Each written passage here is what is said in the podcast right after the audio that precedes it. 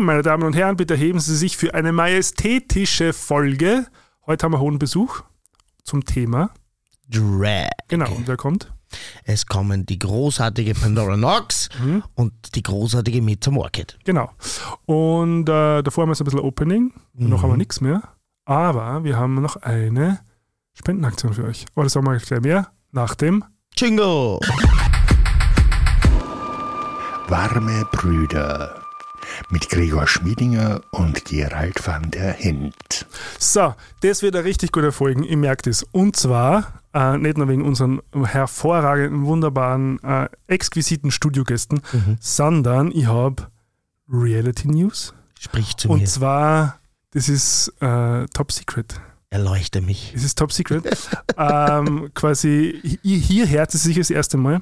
Und zwar plant anscheinend ATV eine, ein Spin-off mit dem Love Coach Nein. Nissel.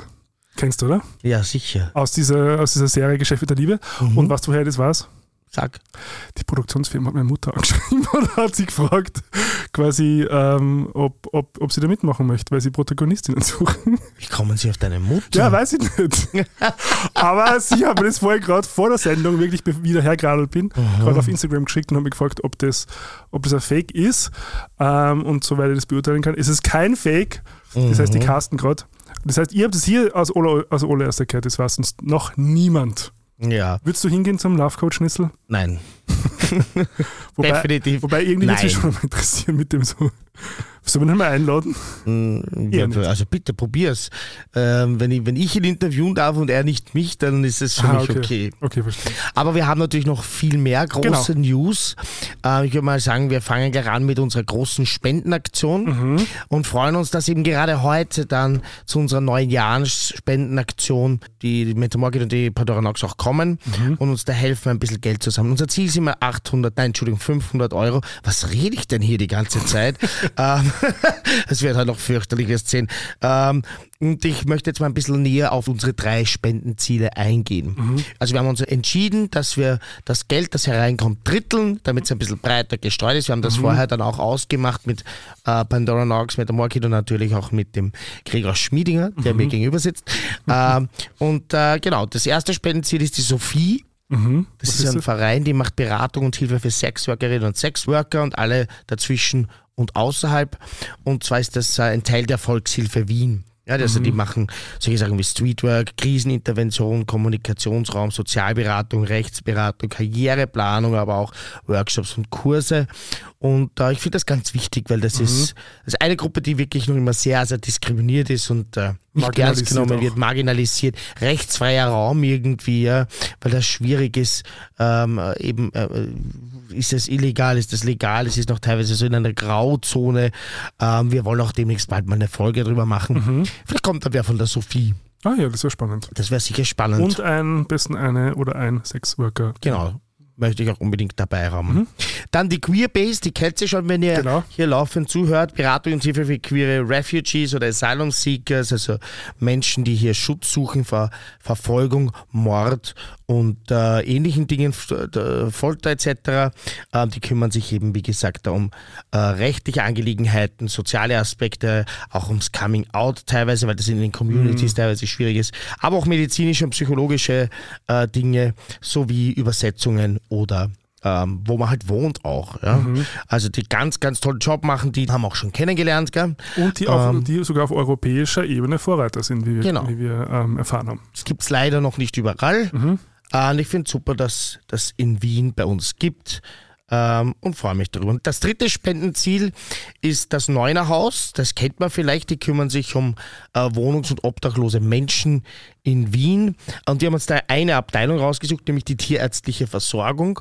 Und das finde ich ganz wichtig. Da sind Tierärzte und Ihnen und äh, vielleicht auch welche dazwischen oder außerhalb, die in ihrer Freizeit sich darum kümmern, äh, die Tiere von obdachlosen und wohnungslosen Menschen zu behandeln und zwar kostenfrei. Mhm. Und so ausschließlich die, also da kann man jetzt nicht als äh, nicht wohnungs- oder obdachloser Mensch hingehen, mhm. sondern da geht es wirklich nur um diese Zielgruppe. Und das klingt vielleicht am Anfang ein bisschen weird, aber es ist so, dass sehr oft diese Menschen die Tiere wirklich als ganz, ganz wichtige Bezugsmöglichkeit ähm, haben, ja, weil es wenig Menschen gibt, die sich mit ihnen abgeben, weil es keinen Freundeskreis gibt. Also es mhm. ist so ein Ersatz äh, ja. für Freundinnen und Freunde auch und für, für ein soziales Umfeld.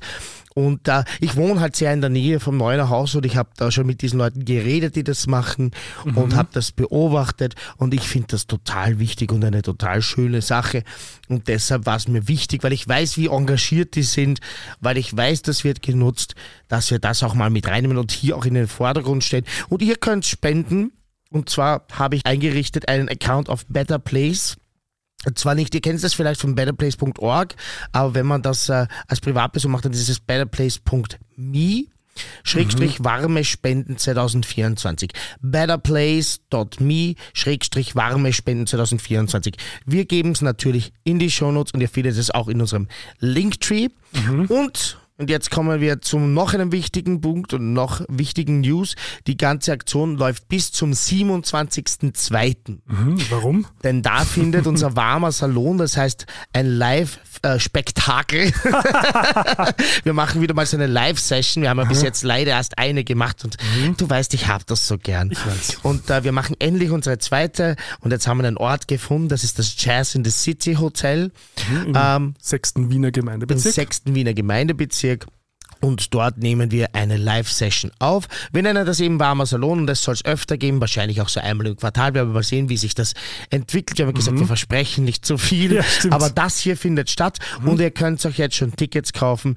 Ich habe eingerichtet eine so eine kurze URL, wie spricht man das? URL, sage ich immer. Das URL, ja. Der Wiener sagt da URL. URL, also einen kurzen Link, bit.ly, Schrägstrich warmer Salon, Feb24, Feb steht für Februar. Wie wieder. Ihr findet den Link am besten in den Shownotes. Und ihr könnt euch da Tickets kaufen. Die Tickets kosten 7 Euro und wir spenden die gesamten 7 Euro äh, dann eben auch an unsere Spendenaktion If Better Place. Ja? Äh, das garantiere ich und ich werde dann auch so einen Überweisungsbeleg oder so ähnlich posten. Da finden wir dann schon eine Möglichkeit. Ähm, ich habe die Möglichkeit gegeben, 7 Euro zu zahlen oder 10 Euro. Die Spesen übernehme ich, sage ich gleich, ja, weil das, also natürlich muss man bei so Zahlungsabwicklern, Kreditkarten, bla bla bla, ein bisschen was zahlen. Mhm. Ähm, genau, das würde dann ich drauflegen, sodass auch wirklich eure 7 Euro bzw. 10 Euro ähm, tatsächlich ankommen. Also das heißt, vielleicht für alle Wiener ist es natürlich dann, mhm. ähm, wäre es ratsam, die, äh, zu unserem warmen Salon zu kommen. Da hat man dann quasi die, die Live-Unterhaltung und spendet an mhm. unserer Spendenaktion. Und für alle, die halt nicht in Wien sein und nicht ähm, zum warmen Salon kommen können, haben wir dann auch über Better Me, heißt uh, betterplace.me betterplace.me so, die genau. Möglichkeit, unsere Aktion zu unterstützen. Genau. Ich möchte mich auch mal hier gleich bedanken bei all jenen, die ähm, uns einen Kaffee gekauft haben. Mm. haben mal, also gibt sogar mehr Leute mehrere gekauft. Mm. Zwei Kaffees, sechs Kaffees, sogar bis zu, ja, bis zu zehn Kaffees wurden uns von einer Person sogar schon spendiert. Ähm, das kann man machen nach wie vor unter der URL. so viele URLs jetzt. ja, ihr findet das alles in den Shownotes. Ja, Aber sagen wir es trotzdem kurz bei mir, coffee.com schrägstrich warme Bros. Genau. Da könnt ihr uns laufend Kaffees kaufen und wir haben euch ein kleines Zuckerl für euch. Ähm, wenn ihr das fleißig macht, dann hauen wir immer wieder dazwischen so eine kleine Bonusfolge raus. Mhm. Und weil ihr schon so brav gespendet habt, falls wir irgendwie die Zeit finden und wir hoffen, wir finden sie, äh, ich traue mich wieder, das gar nicht ankündigen, weil dann passiert es vielleicht wieder nicht, mhm. aber zu 99,9 Prozent kriegt ihr nächsten Donnerstag eine Bonusfolge, die trägt den wunderbaren Namen. Kaffeeklatsch. Kaffeekränzchen hätte ich Kaffeekränzchen, stimmt. Das, ich, das war sogar meine Idee. Das war deine Idee, Gregor. ja, es ist schon spät, gell? Ich weiß. Es ist spät. Und ein langer Tag was. Es war ein langer Tag und wir sind auch momentan wirklich sehr eingespannt. Mhm. Das ist der Jänner, oder? Ja, es ist immer so, davor ist es immer, es, mhm. es knallt so zu wie mit 100, 120 km/h und dann mhm. bremst es bei Weihnachten ab. Genau. Und dann mit dem 8. Jänner zieht es wieder an, mhm. da wo es am 23. geendet hat. Und also ich hoffe auch, dass jetzt der Februar ein bisschen gemächlicher wird. Ich hoffe sehr. Dass man die Aussicht da genießen kann. ich fühle mich auch momentan gerade wie so auf so einem ICE-Train, ja. der da durchzieht mhm. und man versucht halt alles irgendwie noch irgendwie qualitativ hochwertig zu erledigen, mhm. aber es gelingt mir auch nicht immer. Mhm. Ähm, Ast rein, muss ich sagen. Ja, ähm, hast du noch was fürs Opening mitgebracht? Na, ist auch die Ansprechpartner, die mir, die mir fast ein bisschen positiv gestimmt hat für mhm. dieses Jahr, weil ich war jetzt ja doch eher ein bisschen pessimistisch gestimmt für 2024, mhm. wenn man sich so anschaut, wie so Wahlprognosen ausschaut und so. Mhm. Aber dann die, ähm, die Demos in Deutschland, die jetzt mhm. letztes Wochenende waren, also das ist ähm, 21. Jänner war das und 20. Jänner, mhm. für die das nachher 2024, ähm, die quasi aufgrund von diesen Recherchegeschichten mit, dieser, mit diesem geheimen Treffen der Remigrationspläne, mhm. wo ja auch AfD-Mitglieder eingewiesen waren, dann ausgelöst hat. Ähm, es ist gerade so ein bisschen so ein Hoffnungsschimmer, dass das vielleicht doch nicht irgendwie alles entgleist. Mhm. Und die Zeit, ich glaube, es war, es war ein Kommentar in der Zeit, ähm, der, der getitelt hat, ähm, ein kleines demokratisches Wunder. Und, und aus sowas äh, quasi äh, möchte ich sehen, ähm, in der mhm. Hoffnung, dass, dass dieses Wunder tatsächlich ein Wunder ist und auch anhält. Ähm, genau, das, das wollte ich nur kurz ansprechen, weil, weil es war schon ein bisschen so jetzt in letzter Zeit, also schon fast so ein bisschen Hoffnungslosigkeit, so ausgeliefert sein. Mhm. Ähm, und, und vielleicht ist es, und, und vielleicht sagt es einfach auch, dass es nie hoffnungslos ist, und dass, und dass wenn einfach ähm, genügend Leute sich mobilisieren und in dem Fall dann halt dann auch hoffentlich auch zur Wahl gehen, mhm. ähm, das dann vielleicht doch nicht so düster ähm, kommen muss, wie es vielleicht man, von manchen pro, äh, prognostiziert wird. In meiner Seele schlagen da schon ein bisschen zwei äh, Brüste? Nein, umgekehrt. What the actual fuck? Okay, das lassen wir drinnen. Nächstes T-Shirt. In wir meiner Seele schlagen zwei Brüste. Geil. Okay. So, ich lasse das drin, das bleibt auf jeden Fall drin. Also in meiner Brust schlagen zwei Seelen sozusagen, denn einerseits denke ich mir schon noch, Leute, das hat's gebraucht, dass ihr wisst, dass in der AfD Nazis sind. Das hat's gebraucht, dass wir aufstehen.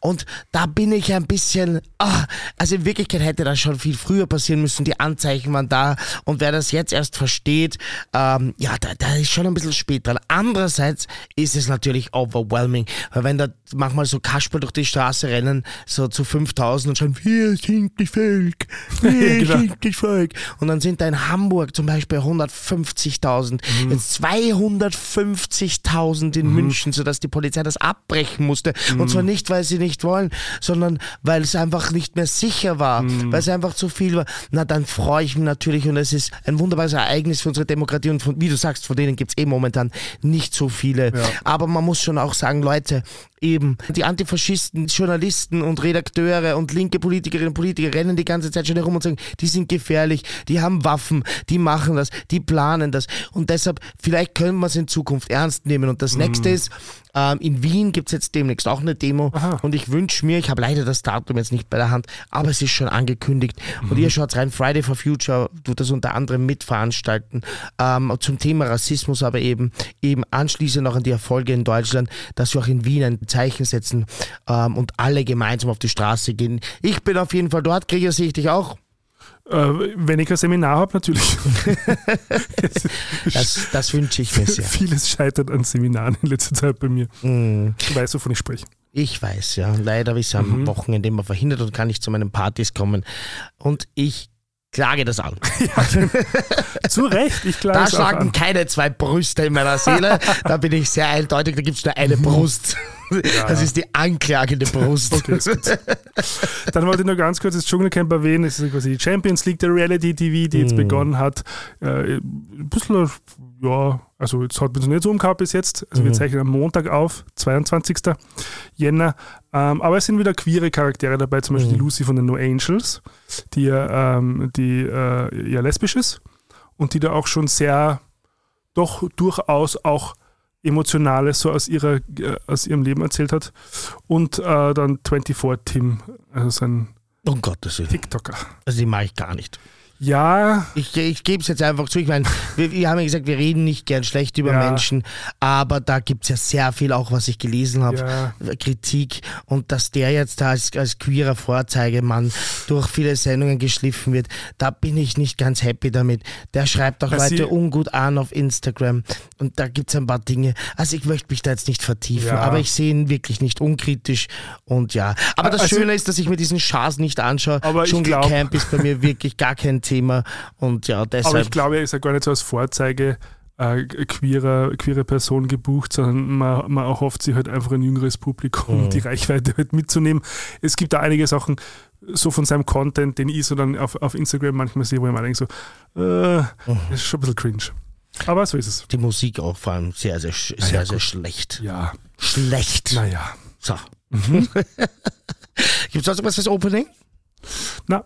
Dann haben wir heute ein sehr, sehr kurzes Opening, aber dafür eben ein ganz besonderes Zuckerl im Deep Talk sozusagen, im Hauptteil, im mhm. Fleischlaberl, wie ich das so gerne als einziger in diesem Raum und in dieser Runde nenne.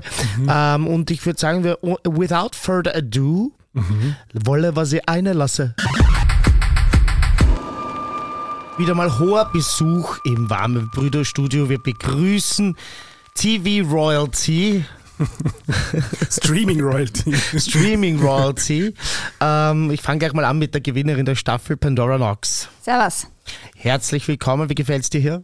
Fühlst du dich Gut, wohl? ja. Außer dass, dass es keinen Tee gibt. Ich wollte einen Tee haben und deshalb für mich jetzt nur Bier geben. Ja, das, es Die Lesbe gibt es ein Bier. Es ist, es ist balsam für meine Seelen, das zu Das ja. Lesben Bier trinken oder was meinst Nein, du? Nein, dass endlich einmal jemand anderer Adam Gerald weiß macht, dass man einen Tee trinken kann als nicht über 70-Jährige. Nein, Tee ist für Kinder und wenn man krank ist. So. Ich muss aber sagen, ich fühle mich tatsächlich wie über 70-Jährige, aber, aber gefangen in einem Körper von einer sehr gut aussehenden 30-Jährigen. Na, schau, dann habe ich ja nicht ganz Unrecht damit.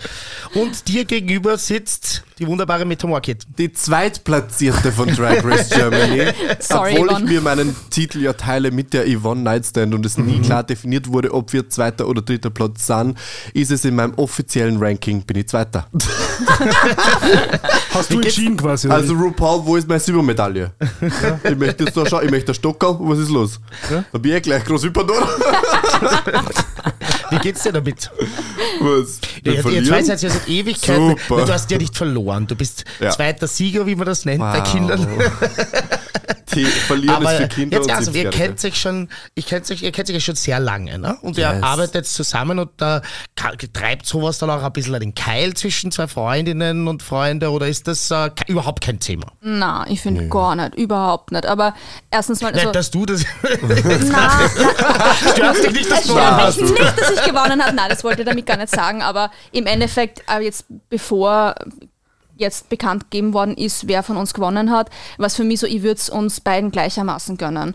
Und ähm, also für mich wäre beides ein Outcome voll okay gewesen. Und ich meine, wir kennen uns lang genug und ich schätze Meta wahnsinnig als, als Künstlerin und äh, für das, was sie macht. Also mhm. wirklich no hard feelings, gar nicht. Ich glaube, es ist auch kein Geheimnis, wenn wir verraten, dass wir während der Produktion die, die TeilnehmerInnen ja nicht wissen, wer gewinnt und das sind yes. im Nachhinein entschieden. Also, das genau. habe ich zum Beispiel nicht gewusst, das hat mir ein Freund erzählt. Dass es aber das ist schon breit bekannt. Ja, also. mir war das zumindest nicht bewusst. Da weißt du so. nicht viel Drag Race schaust, das wissen wir schon. Und ich mir dann so, naja, na seit, seit jetzt hat es sich geändert. Aha. Ähm, und Schaust du schon Drag also Race UK zum Beispiel gerade? Na, ich möchte auf was anderes raus. Und da würde mich schon interessieren, also nein. Also wie, das, wie, das, wie das dann während der Produktion, weil, weil da dreht man dann ja alle Varianten wahrscheinlich. Yes. Mhm. Und also das stelle mir ja schon äh, irgendwie komisch vor. Mm, ich finde schon, dass die Zeit dann noch halt nervenaufreibender ist, wahrscheinlich, als wie wenn du schon weißt, was passiert, weil mhm. wir wissen ja nicht, was passiert. Mhm. Das heißt, wir haben die ganze Airtime halt warten müssen auf, oh, wird's, wird's jetzt nicht. Und die anderen haben sich halt ein bisschen vorbereiten können drauf. Mhm. Und bei mir war, haben sie halt die Kamera drauf gehalten in dem Moment, was halt ah. passiert ist. Nein, das mhm. war äh, auch dann sehr meme-worthy, äh, wie ich dann verloren habe und da gesessen bin und geschaut habe, wie so, äh, okay. Ähm, Aber ja, also ich finde persönlich hat es zwischen Pandora und mir auf gar keinen Fall. Also eure Freundschaft ist bewirkt. intakt. ja. Ja, auf jeden Fall. Das hören wir gerne. Damit kommt es jetzt auch nicht zu Streitereien im Studio. Kann man Hättet ihr euch was erwartet oder erhofft? Oder? Ja, es wäre wär sicher eine Schlagzeile gewesen. Und außerdem ist immer gut, Freunde mit viel Geld zu haben. ich hilf dabei alles. Warte, das ja, warte mal, wo es ist. Ruf klar. Ja, aber man muss es ja versteuern, oder? Den Gewinn, das ist ja fürchterlich. Wenn ich es richtig verstanden habe, ja, und es ärgert mich. ja, das glaube Ja, ich. das ist ja der Einkommen, oder? Also Ja, ja. man weiß aus deutschen anderen Reality-Formaten wird es immer betont, dass dann das, das, das, was man an Gage kriegt oder was man an Gewinn kriegt, dann halt versteuert werden muss. Das. Aber es ist nur die Hälfte ist dann letzten Endes. Aber wie lange wie lang kennt ihr euch eigentlich schon? Boah. Äh, also, ich habe schon Videos gesehen von der Pandora, wie ich nur in Oberösterreich gewohnt habe. Äh, wir haben halt doch ein bisschen einen äh, Unterschied. Also, ich bin sechs Jahre jünger. Wollte ich nur kurz. Äh, Aber wir schauen gleich heute aus. Ja. Stimmt, danke, Danke, Botox. Botox. Ja. ähm, und ich habe Pandora natürlich schon kannt, wie ich in Oberösterreich nur keine Drag gemacht habe. Habe ich schon Videos gesehen von ihr. Und dann, wie ich in die Szene gekommen bin, war halt Pandora schon äh, ein Begriff. Und dann haben wir uns irgendwann beim Gig kennengelernt. 2018 habe ich mit Drag angefangen, das ist da. Und die Pandora war dann einer der ersten, die mich auch gebucht haben für ihre eigenen Veranstaltungen. Ähm, wo war das denn damals? Das war, ich habe ähm, zwei Events gehabt. Einmal in so einer Bar, die hat geheißen Cockpit Bar, die hat aber dann zugesperrt ähm, zu Corona-Zeiten. Und da war einmal im Monat an einem Samstag so eine Mini-Drag-Show, wo halt, glaube ich, 40 Leute reingegangen sind. Und ähm, da habe ich die öfters gebucht gehabt und dann habe ich noch alle paar Monate so ein also es war halt immer so zu besonderen Events, so Halloween, Fasching, sowas halt, so eine Motto-Party gehabt. Das war im Dual, aber ich glaube, das gibt es auch nicht mehr, da bin ich mir nicht sicher. Ich glaube, nur noch das Restaurant oben, aber wurscht. Und da warst du eigentlich Resident, da bist du jedes Mal auftreten. Genau. voll. Ja, Also ja, das waren so, so haben wir uns dann Anfänge. kennengelernt. Also sechs Jahre. Aber ich weiß nur, wo, wo ich die dann äh, das erste Mal gesehen habe in Drag, ich war so geil, also gibt es in Wien so auch noch nicht und muss man buchen. Das heißt, was macht, was macht den, den Stil von Meta aus? Wie würdest du es beschreiben? Oh Auf je. jeden Fall einmal die, na, auf jeden Fall einmal die schwarz-weißen Haare. Das ist, finde ich, so das, ähm, das Iconic-Ding, was so typisch du ist. Und natürlich definitiv auch der, der äh, Modestil und Fashion und so weiter. Also ich finde, man erkennt ein Meta-Outfit immer raus. Hm. So ein bisschen Couture, das habe ich auch schon Ja. mitgekriegt, oder? Yes. Also ich kenne mich da überhaupt nicht aus, aber das habe ich auch schon mitgekriegt. Ja. Weil das Ziel ist halt, dass du an einer Kleiderstange ein Outfit von mir siehst und weißt, es ist von mir. Like Branding finde ich wahnsinnig wichtig in dem, was ich mache. Ja. Jetzt müssen wir die Frage natürlich zurückstellen auch. Yes. Well, Pandora hat für mich zwei Sachen. Pandora Titten ist zwei große Double Ds. Ey, ähm, nee, Pandora ist für mich zwei. Es ist entweder Human Hair in allen Neonfarben, die es auf der Welt gibt, mit einem BH und einem Panty und Die haben aber bitte erst seit die Geld haben gehört. Also die haben da vorne gehabt. und bricht sich das Knack auf der Bühne. Oder High-Concept-Sachen mit, like, wie du das einmal nicht mal diesen Naruto-Mantel dann angehabt hast, mit diesem Boxer-Ding, da war ich dann so, oh, iconic. Und ich finde bei Drag Race ist es dann immer extrem rausgekommen bei dir, so diesen, diesen Taste-Level von, äh, du kannst einfach beides machen. Die Und das Schlange zum Beispiel. Das finde ich, habe Ja. ich bei, bei uns beiden, also das, ich glaube, da haben wir uns ähnlich gefühlt. Ähm, das habe ich ganz spannend gefunden, weil im Endeffekt unsere Performance-Outfits unterscheiden sie ja von diesen Couture-Outfits, die man so anhat. Und wir kennen uns halt ausschließlich beim Performen, wo ich meistens nackt bin und du auch. Ähm, und deswegen war es halt dann schon spannend zu sehen, okay, wie setzen wir jetzt quasi so Couture-Looks auf dem Runway um? Da war ich dann schon sehr neugierig, was du machen wirst. Yes. Ja. Ja. Und ich bin jetzt der, der versucht jetzt ein bisschen den roten Faden reinzubringen und ich muss das kurz erklären. Also die Folge heißt ja Drag und wir wollen in dieser Folge auch einfach erklären, was Drag bedeutet. Also das Thema auch vorstellen. Also so back to basics geht. Ich hoffe, das wird euch jetzt nicht fad. Ich weiß nicht, wie oft ihr das schon beantwortet habt, aber, Das war sogar schon Falter. Also aber mir ist es trotzdem wichtig. Wie kann man kurz zusammenfassen, was Drag ist, warum es Kunst ist und äh, auch was es für euch bedeutet. Jetzt habt ihr wahrscheinlich dann überhaupt schon 17.000 Mal beantwortet, aber ich will es trotzdem hören. Wer fängt an? Ich finde, Drag ist äh, radikale Self-Expression auf eine queere Art und Weise. Es ist ähm, Kunst, die äh, eine darbietende Kunst ist und es gibt dir die Möglichkeit, das, was in dir drinnen ist, nach außen zu projizieren. Mit eben, äh, das steht jetzt von dir, Haare. Make-up, Kostüme, Schuhe und diese ganzen Sachen, die äh, so kostümhaftig eigentlich sind, die dir helfen dazu, dass du performativ was wirst. Mhm. Äh, mittlerweile haben wir es geschafft, dass Drag nicht mehr äh, irgendwas mit deinem Grundgeschlecht zu tun hat und mhm. die Definition von Drag nicht ist, dass du das Opposite Geschlecht annimmst, wenn man überhaupt davon ausgeht, dass du äh, die mit einem Geschlecht identifizierst. Boah, hey, das wird jetzt der Doktorarbeit da auf meiner Seite. Tut mir leid, Pandora, mach die kurze Version. Aber ist es, ist es dann ein Unterschied zur Travestie? Da, da, da ging es ja schon sehr stark darum, dann sozusagen das andere Geschlecht anzunehmen, oder? Ja, ich glaube, ähm, ich habe eher das Gefühl, dass Travestie so mehr bühnenmäßig ist und Drag ist doch was sehr Politisches. Ich glaube, ah, so kann okay. man da circa mhm. den Faden bei dem Ganzen sehen. Ähm, ansonsten würde ich auch sagen, dass Drag allgemein einfach auch was sehr Subjektives ist. Man kann jetzt nicht sagen, mhm. das ist die Definition von Drag, sondern jeder hat ja, glaube ich, so einen anderen persönlichen Grund, warum er es macht. Ähm, manche eben, weil sie was ausleben wollen, für manche ist es ein kreativer Output, ähm, manche nutzen es auch, um eine politische Bühne zu bekommen. Ähm, also ich glaube, das ist einfach ganz unterschiedlich. Mhm. Yes. Ich habe eine Definition aus 1971, eine der uh. frühesten, die ich gefunden habe, gefunden. Das ist, was auf Wikipedia. Äh, hyperfeminin, flamboyant und militant sein soll. Und mir hat das Wort militant militant so gut gefallen. Was ist da eure Reaktion darauf? Meine Reaktion ist, ich weiß nicht, was das heißt, ich muss es googeln. Ist okay, ähm, ich übernehme.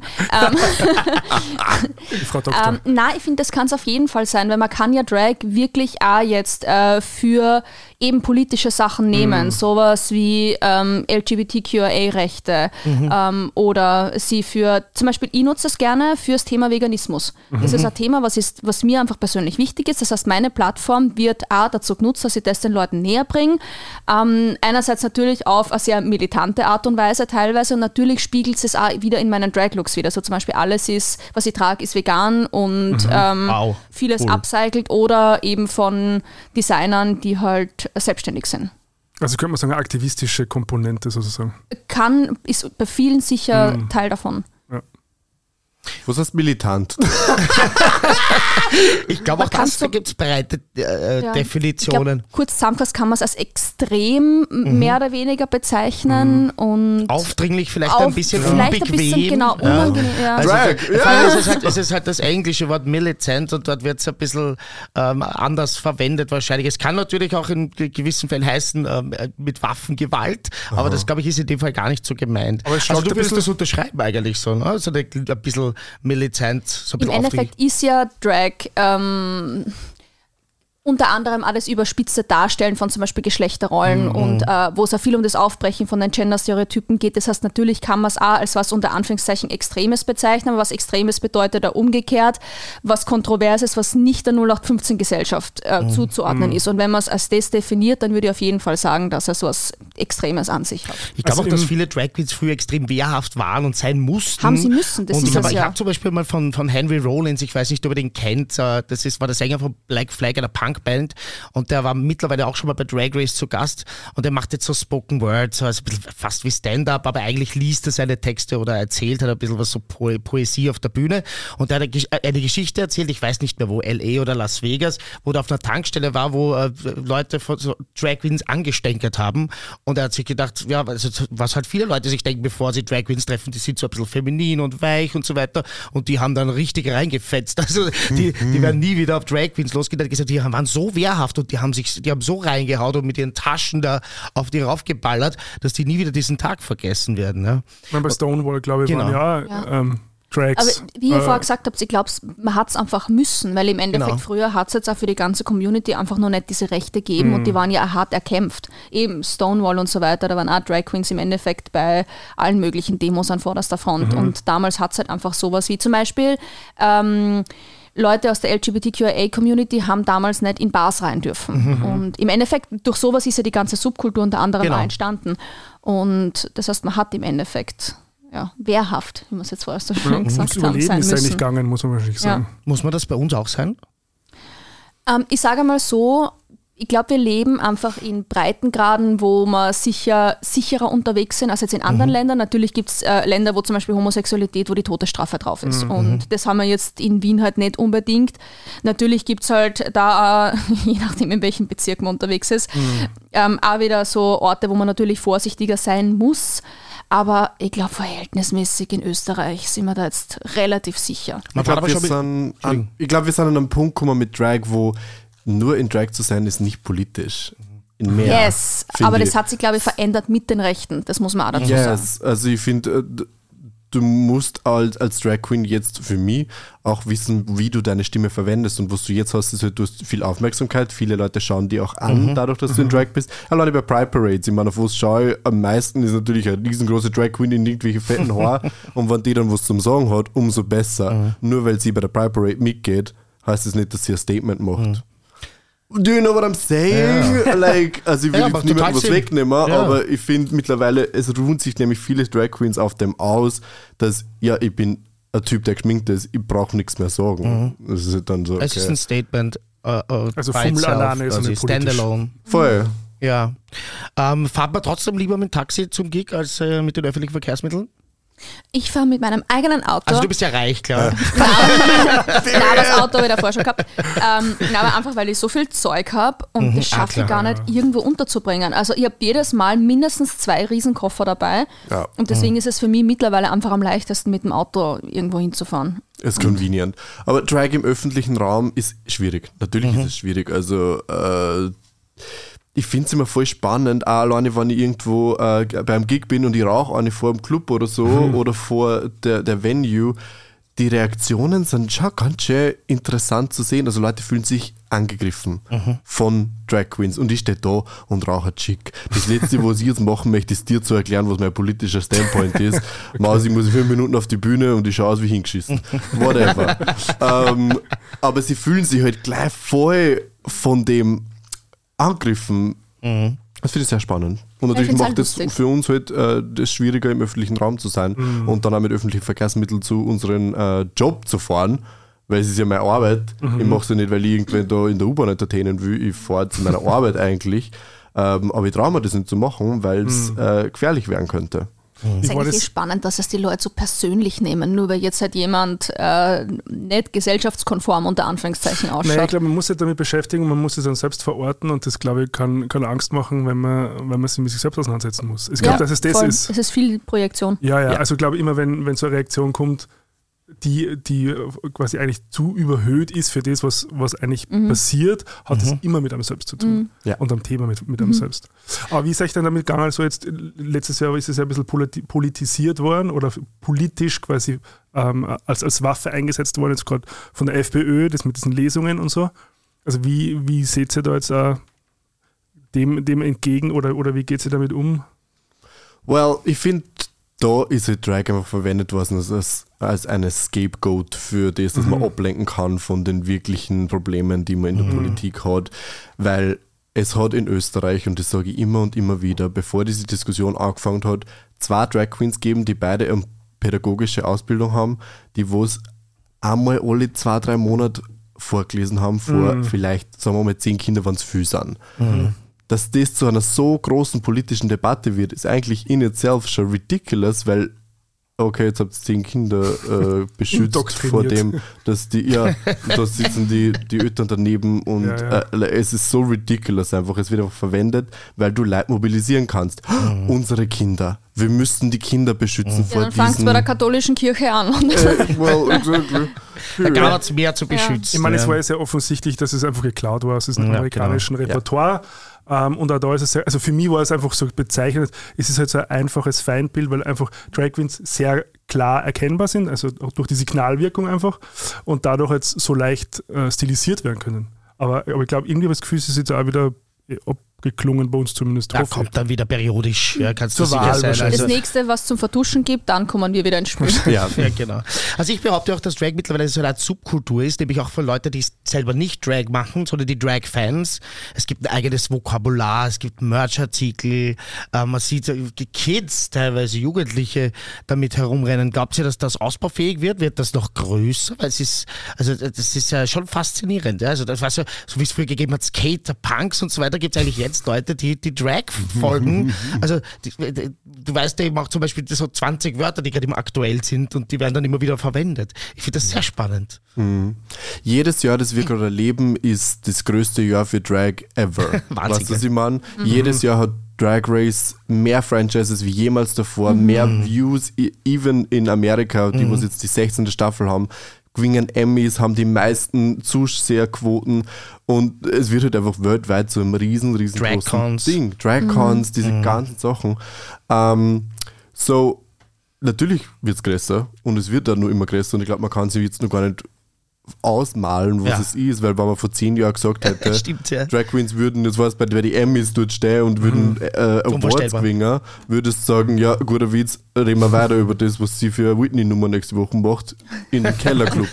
Ja. Aber jetzt hat sich geändert. Und auch unvorstellbar, dass in Wien monatlich mehrmals Locations voll sind. ja. Ist Wien weiter, das behaupte ich nämlich, dass ich, ich erlebe das überhaupt nicht so in anderen Städten ich bin viel unterwegs, gerade in Deutschland. Nehmen wir mal so Deutschland als, äh, und, und vielleicht die Schweiz dazu, so die, die Dachregion. Die erweiterte Nein, Dachregion. in dem Fall sind wir Ja, dabei. Ja. Würdet ihr da schon sagen, dass Wien ziemlich weit vorne ist oder ist das, ihr habt da sicher mehr Einblick oder ist das ein Bullshit? Auf jeden Fall. Und ich glaube tatsächlich, dass äh, wir beide da eigentlich viel, ähm, wir beide und natürlich ein paar andere, aber viel dazu beitragen haben. Weil wenn ich bedenke, wann so meine Drag-Anfänge waren, im Endeffekt vor circa zehn Jahren, da hat es so gefühlt zwei Drag Queens gegeben und gefühlt alle drei Monate einmal ein Event, wo vielleicht auch Drag Queens mit dabei waren, wenn es hochkommt. Und das hat sich wirklich eigentlich über die letzten, sagen wir mal, fünf, sechs Jahre eigentlich hinweg entwickelt. Und mittlerweile gibt es wirklich wöchentlich Events, die äh, immer gut besucht sind, Ja, Wahnsinn. immer größer werden und das ist eigentlich schon cool. Und die Leute können schon wählen, wo sie hingehen wollen. Mhm. Und schon cool. Das heißt, man kann eigentlich sagen, Drag war früher Subkultur und wird aber mittlerweile wirklich immer mehr ins Mainstream-Publikum Mhm. ähm, reingearbeitet. Hilft und es dann auch, dass, dass Drag Queens dann so sowas wie bei, ähm, wie heißt es, äh, äh, Drag Race. Da- Dancing, na, Dancing, na, na, Breite, also, wie heißt das für das österreichische Dancing with the Stars? Ähm, Dancing Miss Stars. Me with the, Dancing Miss- Stars, heißt es so? Ja, heißt genau. Dancing oder, Stars. oder, dann, oder dann bei Reality-Formaten halt. Drag Queens teilnehmen, dass es dadurch sozusagen äh, äh, am breiteren Publikum zugänglicher wird.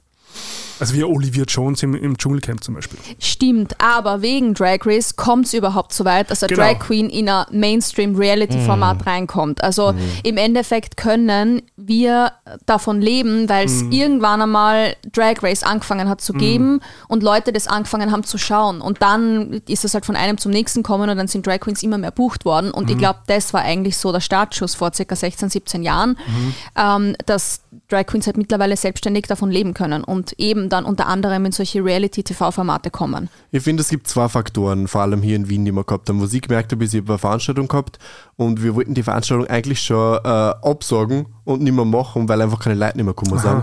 Und dann war so die Zeit, wo Drag Race äh, auf Netflix gekommen ist, mit einer deutschen Untertitel und Übersetzung auch zum Ja. ersten Mal. Und dann auf einmal war der ganze Club voll mit hetero-Mädels. Und wir waren so, äh, also ganz anderes Publikum als wie davor, aber halt, die kommen nicht her, weil die lieben Drag und die sehen das alles. Also dieser Influence, glaube ich, hat, hat uns natürlich viel gebracht. Oder Social Media halt. Genau, Social Media. Instagram, TikTok. Und das andere ist, wir haben in Wien einfach eine gute Kombination an Leuten gehabt, die was sehr ambitious waren und die was diese Szene aufgebaut haben und zwar schon weit vor Drag Race. Was man nicht glaubt, dass einfach die Leute, die was nach und nach diese Szene ge- aufgebaut haben, haben diesen Weg hingelegt, weil man könnte den gleichen Case machen für die deutschen äh, Drag-Kultur, dass die ja, die haben ja auch Netflix und die haben auch Drag Race und die haben auch TikTok und alles und viele von denen können nicht von Drag leben und die Drag-Kultur in den verschiedenen deutschen Städten existiert kaum als was, wo wo man sagen könnte, man kann mehr als wie einmal in der Woche äh, äh, eine Drag-Veranstaltung machen. Also da gibt es schon einen Faktor, wo man sagen muss, es gibt in Wien einfach glücklicherweise, glücklicher Zufall wahrscheinlich viele die so ambitious super. waren. So geil, weil Wien ist normalerweise bei solchen Dingen nie Vorreiter. Absolut. Und das Stimmt, freut ja. mich total. Und ich sitze im Wien Dobberner und dann sitzt unten so eine Gruppe von, von also ich möchte jetzt niemandem zu nahe treten, aber doch im gehobenen Alter, sage ich jetzt einmal, schon so grau meliert und schauen sich die schon an und sind vollkommen und sind vollkommen fertig und freuen sich total und klatschen mit. Und äh, also geil einfach. Ich finde das wirklich super, dass Wien da mal nicht das Schlusslicht ist, ja? Mhm. wie bei so vielen anderen Subkulturen und so weiter. Und da, da wirklich eine tolle Sache. Und ich finde, das hat man auch voll gemerkt bei unserem Drag Race Run. Ja, Ja. eben, ja, Also also, ihr seid nicht ohne und Grund die ersten zwei, sondern ihr Ja. habt hier ja eben diese Chance genutzt oder eben mit aufgebaut oder die Chance genutzt, euch auch weiterzuentwickeln. Ihr seid nicht stehen geblieben. Soll ja auch Drag Queens geben, die schon sehr lange aktiv sind, die ein bisschen stehen geblieben sind. So, ihr habt ja das, habt ja das dann sozusagen vorangetrieben. Wer denn? Wenn man Name, Names, Name, Names. Ja, wir machen ja nie Name-Dropping, außer im positiven Sinne. Mhm. Das wollen wir nicht. im positiven Ähm, Sinne. Wen wir, Pandora Nox und Metamarket sind positiv hier erwähnt. Nein, also wenn wir noch weit positiver nennen, sondern hau ich jetzt mal die Felicia raus, weil das ist Ja, mein Herz, Schatzi. Gacki, Mausi, Yes. Putzi. Die habe ich so, so gern. Grazia, Äh, Patrizia. Grazia, Ja, Patrizia, Rita. Rita. Tail. Aber auch Rage zum Beispiel, finde ich auch, macht ein eigenes Ding. Mhm. Also es gibt schon immer coole Leute, die, die nachkommen auch. Wisst ihr noch Geheimtipps vielleicht, wenn wir schon so drüber reden? Ich würde eh die ganzen Newcomer eigentlich einmal so ähm, durchsagen. Also zum Beispiel meine Drag-Tochter, die Fiona, die hat es innerhalb von einem Jahr geschafft, dass sie wirklich, also mittlerweile super Performances macht und sie hat sich auch vom Look total weiterentwickelt, macht da Akrobatik, also kann ich wärmstens Fiona noch was oder nur Fiona? Princess Fiona. Princess Fiona. Also hier fetter Shoutout und gleich mal Und- folgen. Und, Ähm, äh, also, oh, Entschuldigung. Äh, ich wollte nur äh, den zweiten sagen, und ich meine, wir reden jetzt halt ausschließlich über Queens, aber natürlich sind Kings genauso wichtig, also ähm, beziehungsweise auch alles, was dazwischen ist, also alle möglichen Drag-Künstler. Und ähm, dann bin ich natürlich auch ganz stolz, meine Verlobte dazu nennen, Liam Chocolate. Shoutout. Unbedingt. Folgen, anschauen, Und wir werden auch alle runterholen. Oh, bin schon dabei. So, ähm, Was genau war das jetzt? No eh, no eh. Frag nicht. Mach jemand, der vielleicht in diesen Konversationen öfters einmal vergessen wird, aber der diese, der vor allem die Drag-Community in Wien in den letzten Jahren maßgeblich beeinflusst hat, ist der Yoshi. Stimmt, Dopamania. ja. Stimmt. Der nämlich wirklich bei jeder Drag-Veranstaltung, die irgendeinen Success gehabt hat, in den letzten Jahren ist der Yoshi dabei gewesen. Also der stimmt, ist, ja. finde ich, einer der größten Gründe, warum Drag jetzt gerade in Österreich auf so einem Boom ist. Geil. Also wir werden bitte alle, die jetzt genannt wurden, verlinken und wenn jetzt jemand nicht genannt wurde, äh, nicht böse sein. Äh, es ist nie möglich, immer alle erschöpfend zu Ja, erwähnen und ihr klar. könnt euch gerne melden und wir erwähnen euch. Aber vielleicht anderes Mal. Aber du hast Aber sollen wir, warte, sollen wir vielleicht an der Stelle das Drag Lab noch erwähnen, weil ich finde das schon irgendwie eine spannende Yes! ähm, so Nachwuchsbühne ist es ja eigentlich, oder? Yes. Genau, also wo sie jeder ausprobieren kann. Genau, weil es ist aus dem Gedanken gekommen, dass wir gesagt haben, okay, es war 2020, die, die Pandemie ist eingerollt und wir haben gesagt, generell in Drag hast du irgendwie nicht die Möglichkeit gehabt, dass du einmal startest. Wie starte ich eigentlich mit Drag? Es gibt äh, keine Lehre, es gibt kein Schule für Drag, es gibt, äh, also was soll ich eigentlich machen? Ich kann mir. YouTube-Tutorials anschauen und dann in meiner Stadt, wo ich, dann gehe ich zu einer Party und muss mit einer Drag Queen reden, die ist dann irgendwie angefressen auf mich, weil sie einen Wodka Soda nicht gekriegt hat. Und dann, krieg, dann ist meine Karriere im Arsch. Deswegen waren wir so, erschaffen wir einen Platz, wo jeder hinkommen kann und sich einfach mal ausprobieren kann. Und das gilt genauso für Leute, die was gerade anfangen und als wie auch für Leute, die es ewig lang schon machen und die einfach mal Sachen ausprobieren wollen. Und dann haben wir die Idee gehabt, dass wir Drag Lab machen, eine Open Stage Night. Und das hat ganz schön äh, eingeschlagen. Kommen doch erfahrene Leute, die schon lange dabei sind und machen. Yes. Das finde ich geil. Diese Kultur gibt es nämlich nicht in vielen, in vielen Bereichen. Ich bin ja DJ, äh, falls ihr es nicht wisst. und äh, da gibt es ja auch viele Open Decks und so weiter. Wird niemals jemand auf die Idee kommen, dass er dorthin kommt. Hingegen Stand-Up zum Beispiel in Deutschland, da weiß ich, die ganz, ganz Großen, die so Zehntausender Hallen füllen, kommen da auch hin. Ich finde das gut, wenn das eine Szene Ja. hat, so eine Kultur. Ja. also das, das, das, das spricht wirklich für die Szene auch, dass doch sowas ein bisschen wie Vertrauen und, und Zusammenhalt auch da ist. Und damit fördert man ja quasi die Veranstaltung wieder mit. Das heißt, wenn da jemand von euch hingeht, von eurem Kaliber, dann ist das ja gut für alle anderen, die sich dort ausprobieren. Und ich glaube, unser System ist auch gut, wir, wir dann am Schluss äh, Trinkgeld einsammeln und jeder kriegt im Endeffekt das Geld selber bezahlt. Und deswegen ist ein even playing field, egal ob du Drag successfully machst seit fünf Jahren oder ob du zum ersten Mal performst, du kriegst gleich viel Zeit und es geht nicht um das. Es geht um einfach deine Performance und das, das sagt Gaudi bei Drag aus, weil das ist ja das Wichtige an Drag. Drag macht so viel Spaß, deswegen machen wir es ja alle. Weißt du, ich meine, es gibt natürlich so viele Sachen, die jetzt wichtig werden, aber at the end of the day ist es einfach geil, mit einem fetten Peppi irgendwo zu stehen und sie feiern zu lassen. Warum nicht? Es ist aber auch, es ist natürlich aber auch ein bisschen äh, ernst für viele Leute, nämlich es gibt verschiedenste Styles. Du hast gerade Drag Kings angesprochen und da möchte ich jetzt wieder eben kurz zu unserem Bildungsauftrag. Ähm, es gibt ja mittlerweile, wenn man, wenn man googelt und da gibt Drag Styles, gibt es Aufzählungen von 5 bis 50. Wollen wir so uns ein paar ganz wichtige anschauen? Was sind jetzt eurer Meinung nach so die, die most influential, die wichtigsten Drag Styles, die auch so am meisten geliebt werden? Äh, also Drag Kings zum Beispiel werden da immer genannt. Kannst du das ganz kurz erklären? Im Endeffekt ist das gesellschaftlich maskulin repräsentiert, mehr oder weniger, kann man sagen. Mm, Ich glaube halt, Drag ist einfach so vielseitig, dass es halt sehr schwer ist, das in so viele Schubladen einzuteilen. Und das nächste ist halt das, ist es überhaupt nötig? Weil bei Drag geht es ja gerade eigentlich um dieses Aufbrechen. Das heißt, ich finde es dann teilweise immer ein bisschen kontraproduktiv, wenn man alles irgendwie zuordnen muss. So, du bist das und du bist das und du bist das. Ich verstehe schon, dass man es bis zu einem gewissen Grad macht, um das einfach der Gesellschaft, die nicht damit konfrontiert ist, das näher zu bringen, dass sie vielleicht ein bisschen einen Überblick haben. Per se finde ich es aber immer ein bisschen unnötig, dass man das halt wirklich so kategorisieren muss. Das ist ein bisschen wie der Queer. Theory eigentlich, Ja. oder? Ich finde, Ich, ich, weiß nicht, also ich bin jetzt, Entschuldigung, ich bin ein bisschen Metalhead, ja. Also das ist ein bisschen, ich bin ein riesen Metalhead, ich höre seit Was meiner ist deine Lieblingsband? Äh, Also, wenn du mich nach meiner All-Time-Lieblingsband fragst, dann muss es Metallica sein, aber ja, Mhm. dann klingt das jetzt so nach Mainstream. Also, ich sammle auch so wirklich so obskure Black-Metal-Platten, die keiner kennt. Und da gibt es halt so hunderttausende Subgenres. Ja. Also, wenn du jemand sagst, du bist Black Metal, was bin ich? Nein, ich bin Pagan Black Metal. So, weißt du, was ich meine? Oder Viking Pagan Black Metal. Also, das, und da, da also, äh, geiler Trackname. Welcome to the stage. da, also es ist ja gerade der alte Metal hat ja mit Drag zu tun. Ich habe ja ein Twisted Sister T-Shirt halt extra an. Diese alten Glam Rock äh, Bands, Glam Metal Bands, Motley Crue und so weiter. Bon Jovi am Anfang, die haben ja teilweise ausgesehen äh, wie, wie, wie Drag Queens. Also das hängt auch irgendwie zusammen. Aber die splitten das total auf in so Subgenres. Aber ich habe das noch nie so gesehen wie du, dass das natürlich auch Barrieren schafft. Weil natürlich die Fashion Queens fühlen sich dann ein bisschen überho äh, über, übersteigert gegenüber den, ich weiß nicht, Fishy Queens oder so, keine Ahnung. Ähm, ich finde, wir sind, wir sind einfach an einem Punkt gekommen, wo wir Mainstream-Attention kriegen und dann die, die äußere Welt Drag Queens gesehen hat als, das ist ein schwuler Mann, der sich als Frau verkleidet. Und das hat Probleme mit sich gebracht, weil Drag einfach so viel mehr ist und vor allem eben Transpersonen verschiedene Gender-Identities Drag machen können und es nicht definiert sein muss, was ist jetzt das eine und das andere und, und das ist jetzt wichtig, was man. Und Drag Race auf eine gewisse Art und Weise war ja auch Teil von diesem Stigma und äh, hat sie in den letzten Jahren halt einfach voll zusammengerissen und gesagt, äh, warte mal, Drag ist so viel mehr. Deswegen ist ja Pandoras Win zum Beispiel so ein monumentaler äh, Win, weil es einfach das aufgebrochen hat und gesagt hat, Leute, Drag ist nicht nur A, B, C und ich kann es in die, diese Schubladen rein da, sondern es ist einfach eine Kunstform, die nichts mit dem zu tun haben sollte.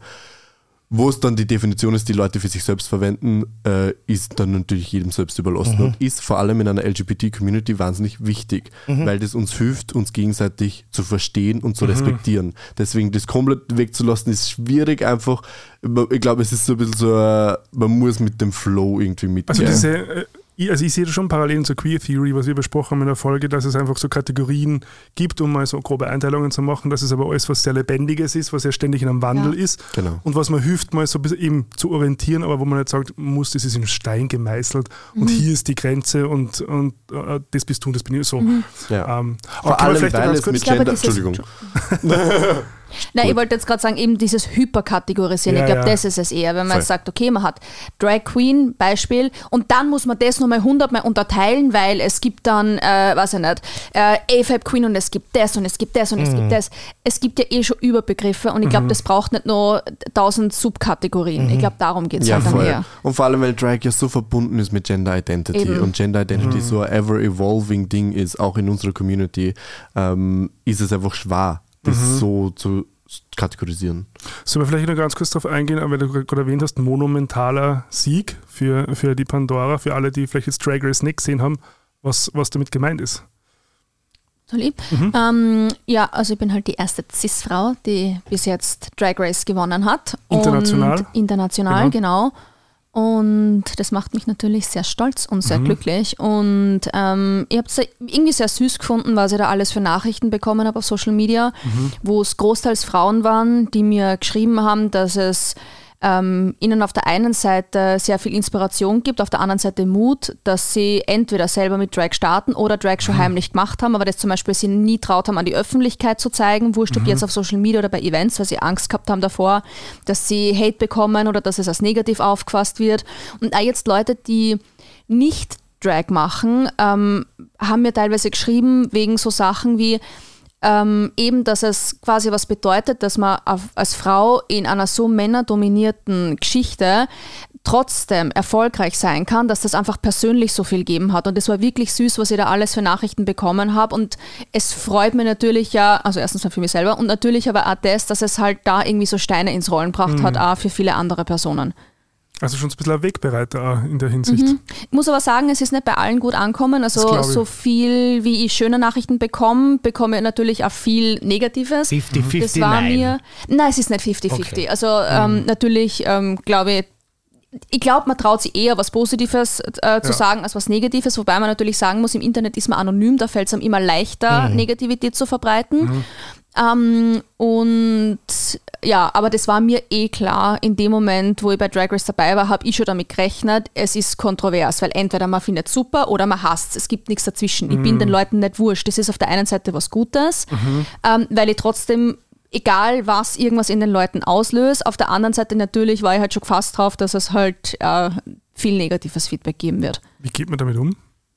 Es muss um wurscht sein. Im Endeffekt, ich glaube, wenn man weiß, ähm, wofür man es macht und warum man es macht, ähm, dann sind ähm, die Sachen wurscht. Das ist so das eine. Und das mhm. andere ist das, wir haben eh vorher kurz darüber geredet, es kommt ich glaube, man muss sich immer vor, vor, Augen halten, was sind das für Leute, von denen das kommt. Das sind mhm. Leute, die projizieren, die selber unzufrieden sind mit sich selber. Mhm. Warum hat man das Bedürfnis, dass man dem anderen was Negatives ähm, mhm. zukommen lässt? Und das nächste ist halt das, es ist ein bisschen natürliche Selektion. Ich denke mal halt so, ähm, ja, okay, das ist jetzt eh kein Mensch, den ich in meinem Privatleben haben will. Also ich kann mhm. mir das eigentlich scheißegal sein, was er von mir denkt. Und ich habe 100.000 gewonnen und nicht du, anonymer Mensch, ohne Profilfoto mit vier Follower. Meter weit. Aber, Meter so.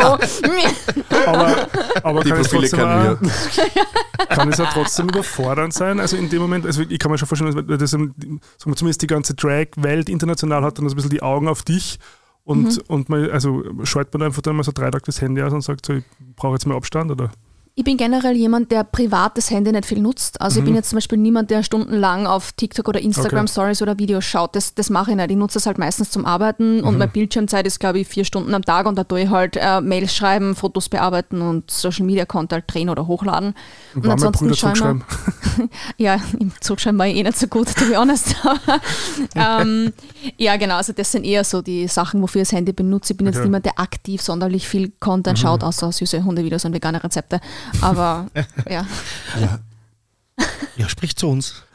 Also ich war sehr drinnen in dem Ganzen, vor allem die Kommentare. Ich war auf Reddit unterwegs, Ui. wo es ja die, die, die, der Todgrund einer jeder Drag mm. Queen ist, die bei Drag Race dabei ist. Du darfst auf gar keinen Fall dorthin schauen. Aha. Hat uns auch die Sascha Velour gesagt, bitte schau auf gar keinen Fall dorthin. Und ich war so, uh, die verbotene Frucht. ah, ja. weißt du, sie waren so, die Schlange spricht zu mir. Der Elefant was hat die wieder gesagt?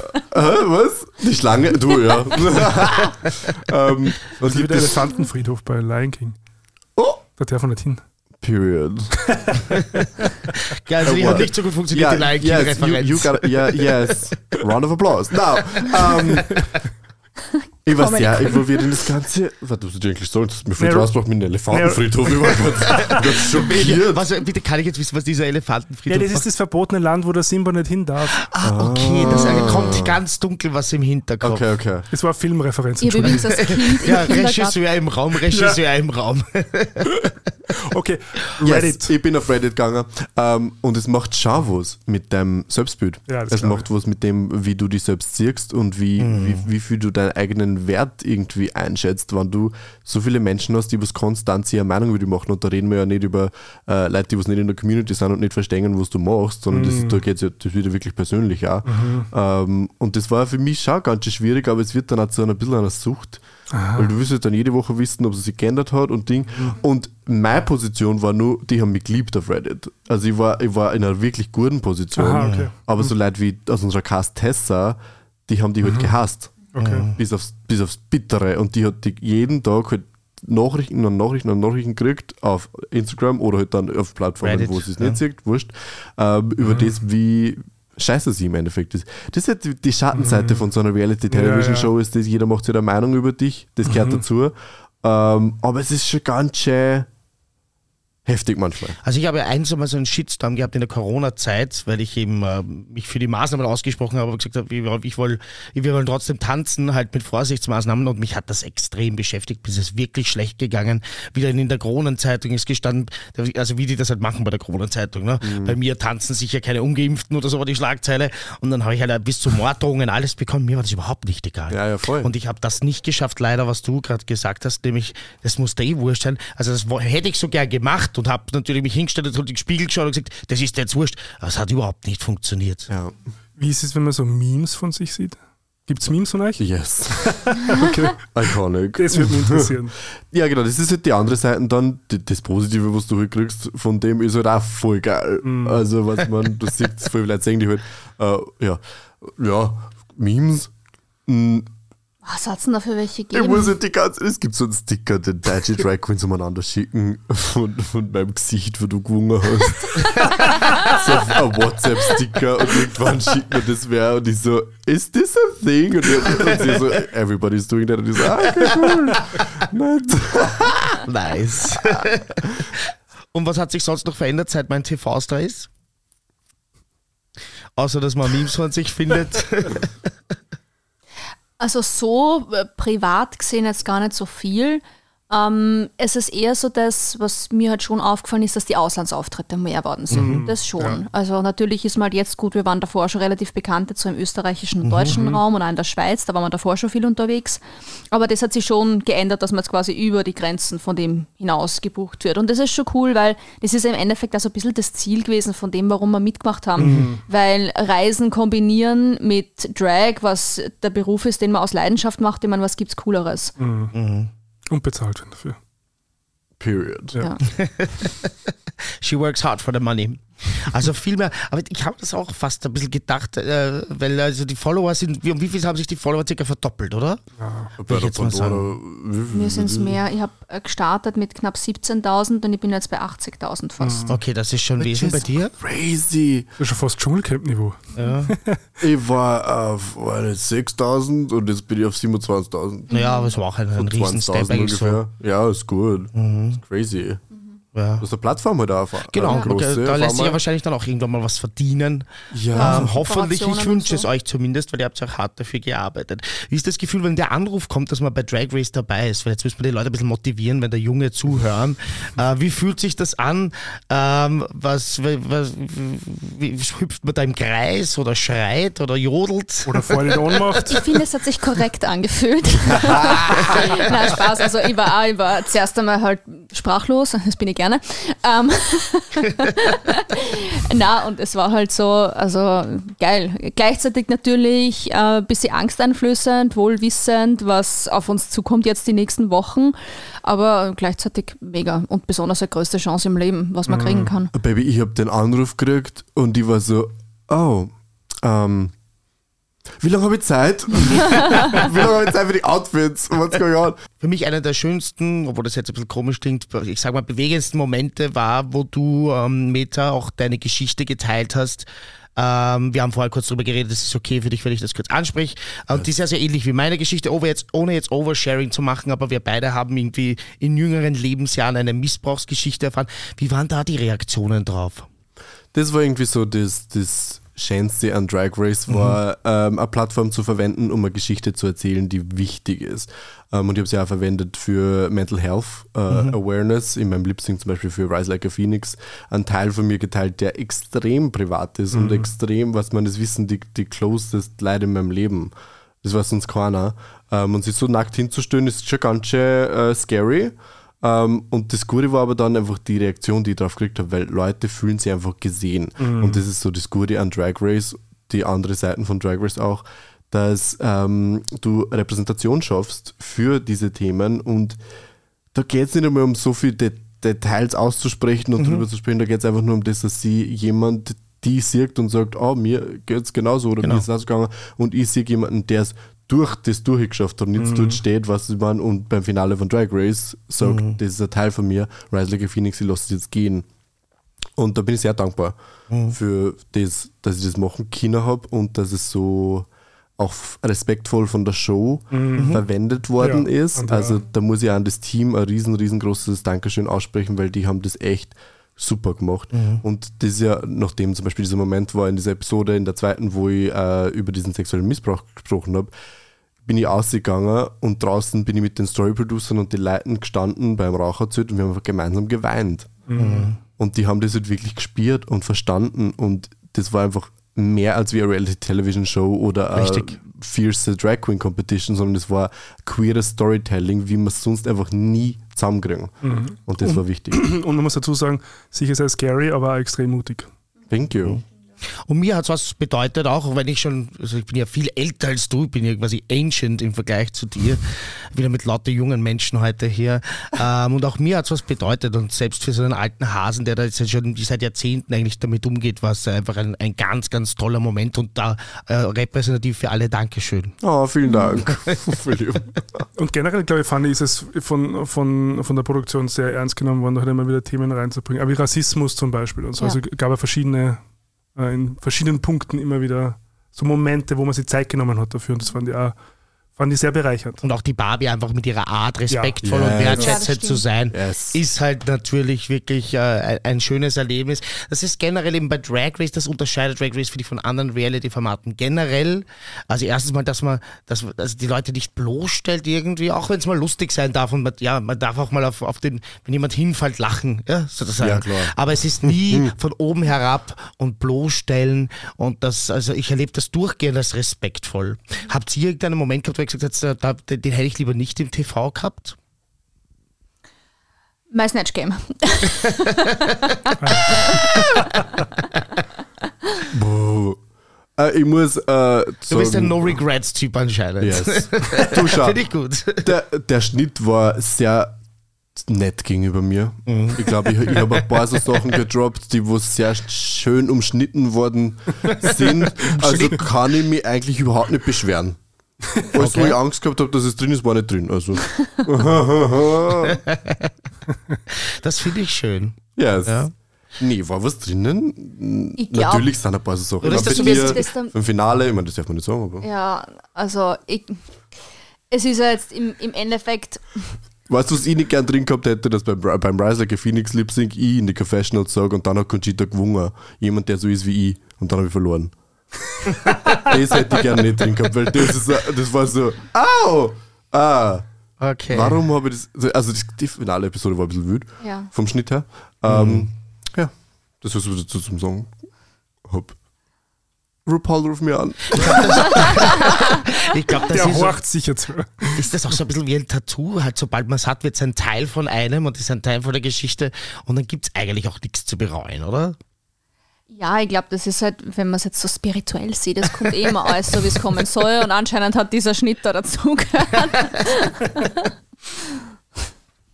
ja. Ja. Nächste Frage. Hey! Ja, Aber dann, äh, man können wir eine super Überleitung zum Spendenaufruf machen. ja also, äh, wenn ihr wollt, können wir jetzt mal Sollen wir kurz. jetzt- ja, machen wir. Über, also erstmal herzlichen Dank, dass ihr da seid, weil ähm, natürlich äh, hoffen wir, dass auch wir ein bisschen Reichweite in dieser Folge bekommen und dadurch ein bisschen mehr Geld sammeln.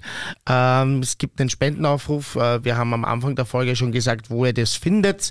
Äh, wir sagen es jetzt gleich am Ende der Folge noch einmal und da würden euch alle ersuchen, hier auch mitzutun. Wir haben uns drei Organisationen ausgesucht. Wie gesagt, die Sophie, Beratung und Hilfe für Sexworkerinnen, die Queerbase Beratung und Hilfe für queere Refugees und das Neunerhaus, die tierärztliche Versorgung für obdachlose Menschen und ihre Tiere eben anbieten. Und falls ihr gleich zu dem Deep Talk gespult habt, dann könnt ihr noch genauer erfahren, was diese Organisationen machen am Anfang der Sendung, weil da haben das der Gregor und ich nochmal genauer erklärt. Ja, und ihr könnt jetzt spenden und mitmachen und das geht sogar bis Februar egal wann ihr diese Folge jetzt bis Februar hört, bis 27. Februar, könnt ihr hier mitspenden. Und wir hoffen mal, dass wir mindestens 500 Euro zusammenkriegen. Seid ihr da optimistisch? Yes. Of course. Ich auch. Ja, dann glaube ich, war, was sind schon 50 Minuten? Also eine Hast du Frage, noch, ja. Ich habe auch hätte- noch eine Frage. Ja, machen wir jeweils noch, eine. Genau, jeder noch eine.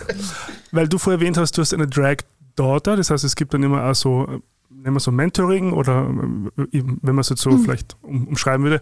Wer waren für euch so, so MentorInnen auf eurem Drag-Weg? Das würde mich noch interessieren. Ja, bei mir ist es ähm, ein bisschen traurig, aber bei mir hat es niemanden gegeben. Ähm, Auf der einen Seite gut, weil ich habe mir dadurch halt alles selber erarbeitet, was ich jetzt habe und was ich kann.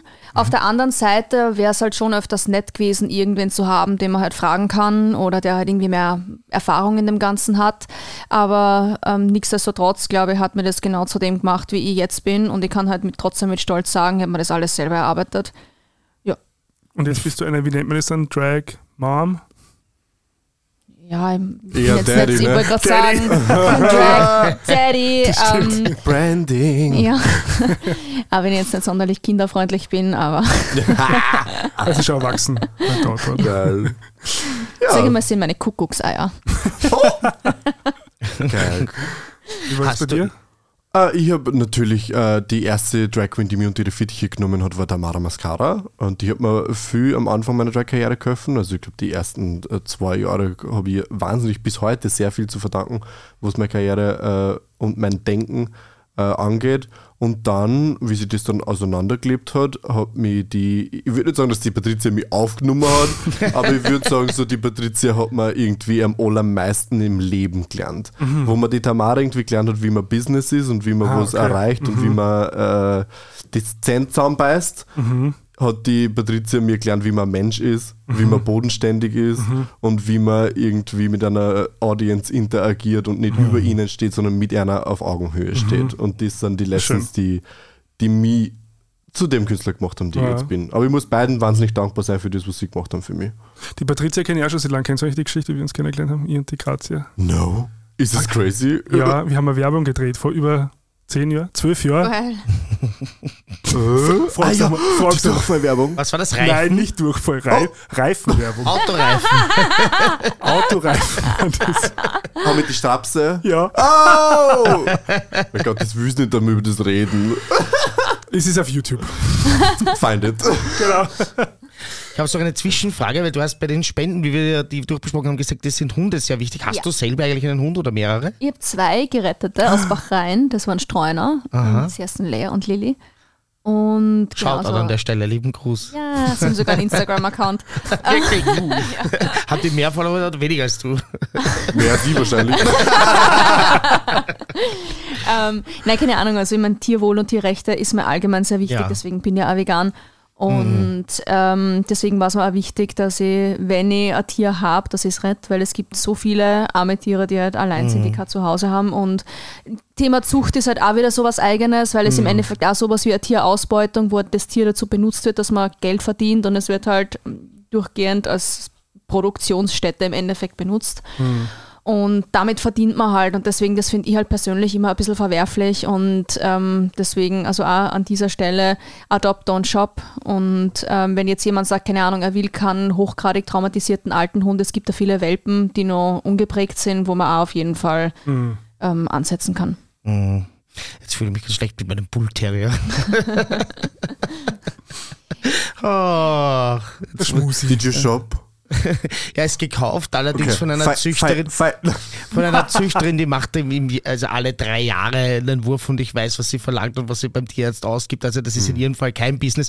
Ich hatte da vormal einen Hund, da muss ich dir zustimmen. Mhm. Das war, äh, die war auch so, bei uns, die sind alle so, die wachsen in der Familie auf und dann habe ich das ein bisschen beobachtet und er hat jedes Jahr, glaube ich, sieben Würfe gemacht. Ah, okay. Und, äh, also, und also das war sehr bedenklich und äh, es, das war nicht okay. Also ich glaube, auch, ja. da, auch da gibt es von bis. Aber Natürlich. generell, jetzt habe ich mich vorher bei der Meta bedankt. Ich finde, Veganismus ist auch ein ganz ein wichtiges ja. Zukunftsthema. Und da möchte ich mich auch bei dir bedanken, dass du das einfach mit deiner Kunst weiterbringst, weil da, das, das, das gibt es noch nicht oft. Und damit geht, begibt man sich in die Gefahr, dass man, weil das irgendeinem Grund ist, dass den Leuten unsympathisch. So ein bisschen wie du vorher gesagt hast, mit der Zigarette vor, vom Lokal als Drag Queen. weil, also vegan sein hat momentan ein total schlechtes Image.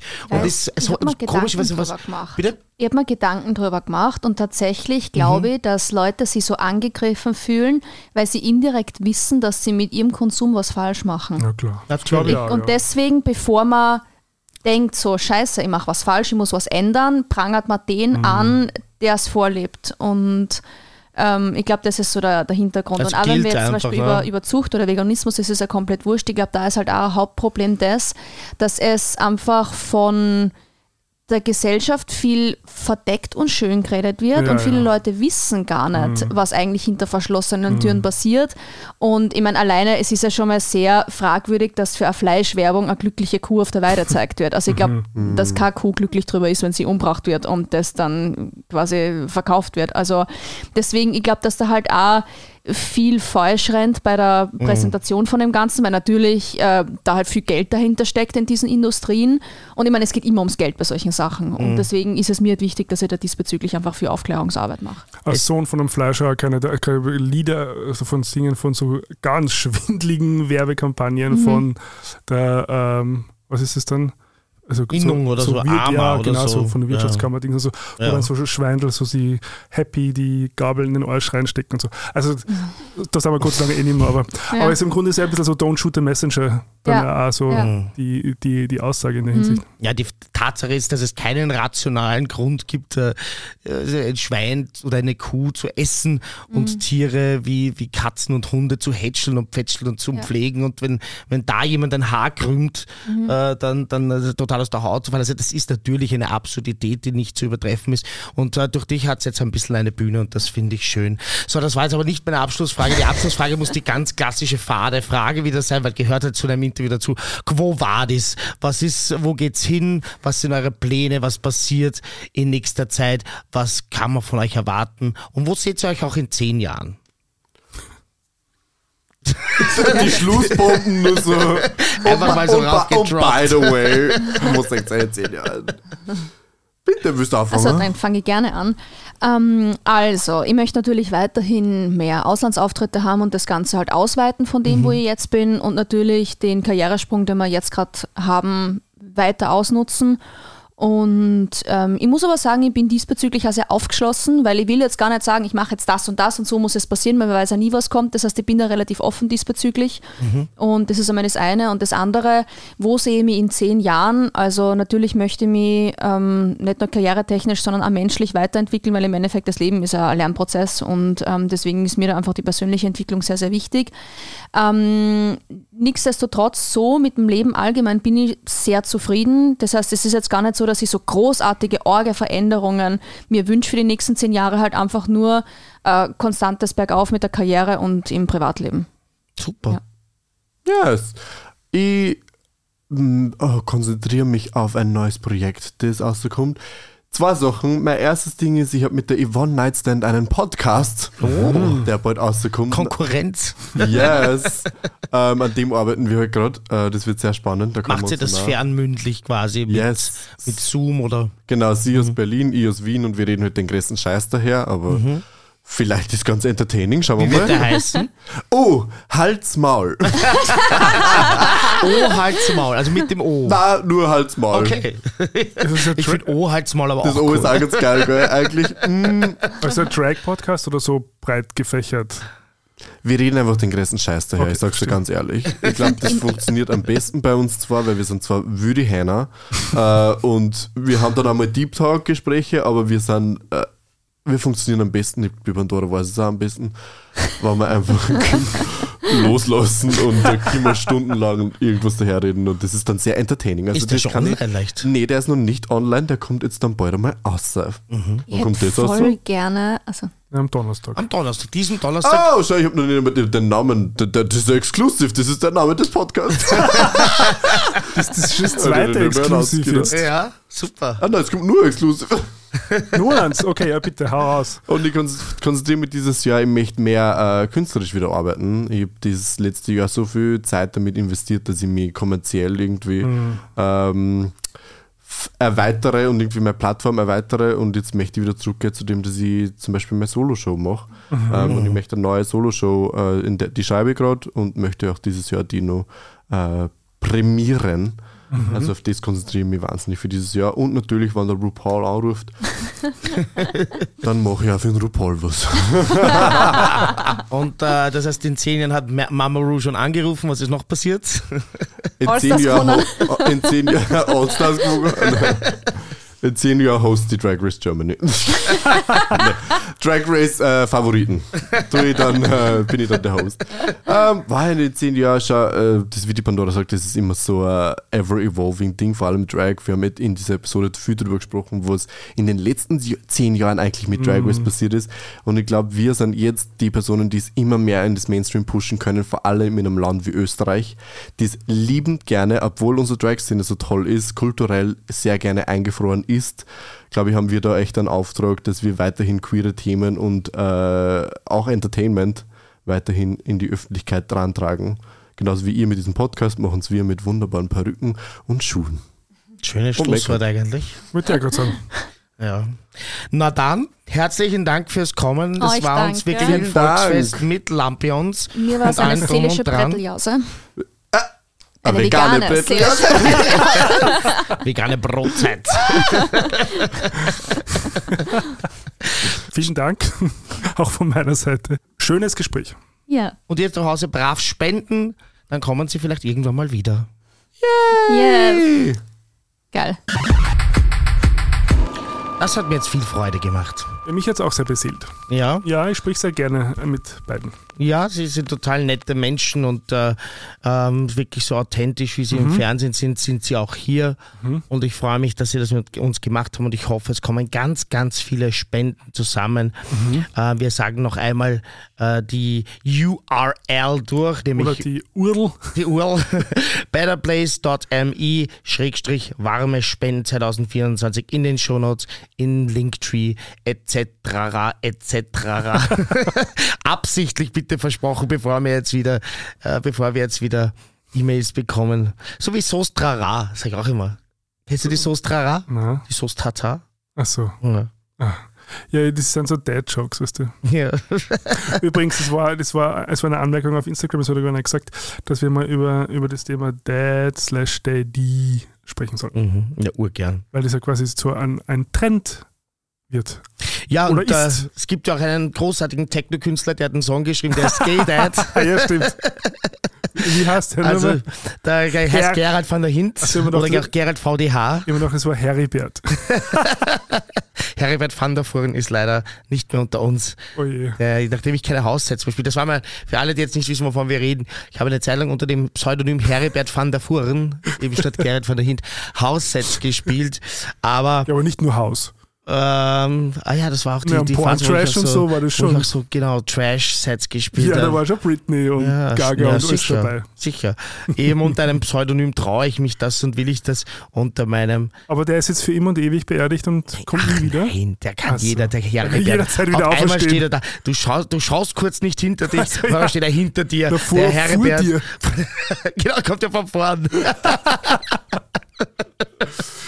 Ach, auf einmal so. steht er da, zack. Bumm, wenn man zack. nicht damit rechnet. Und die Britney läuft schon.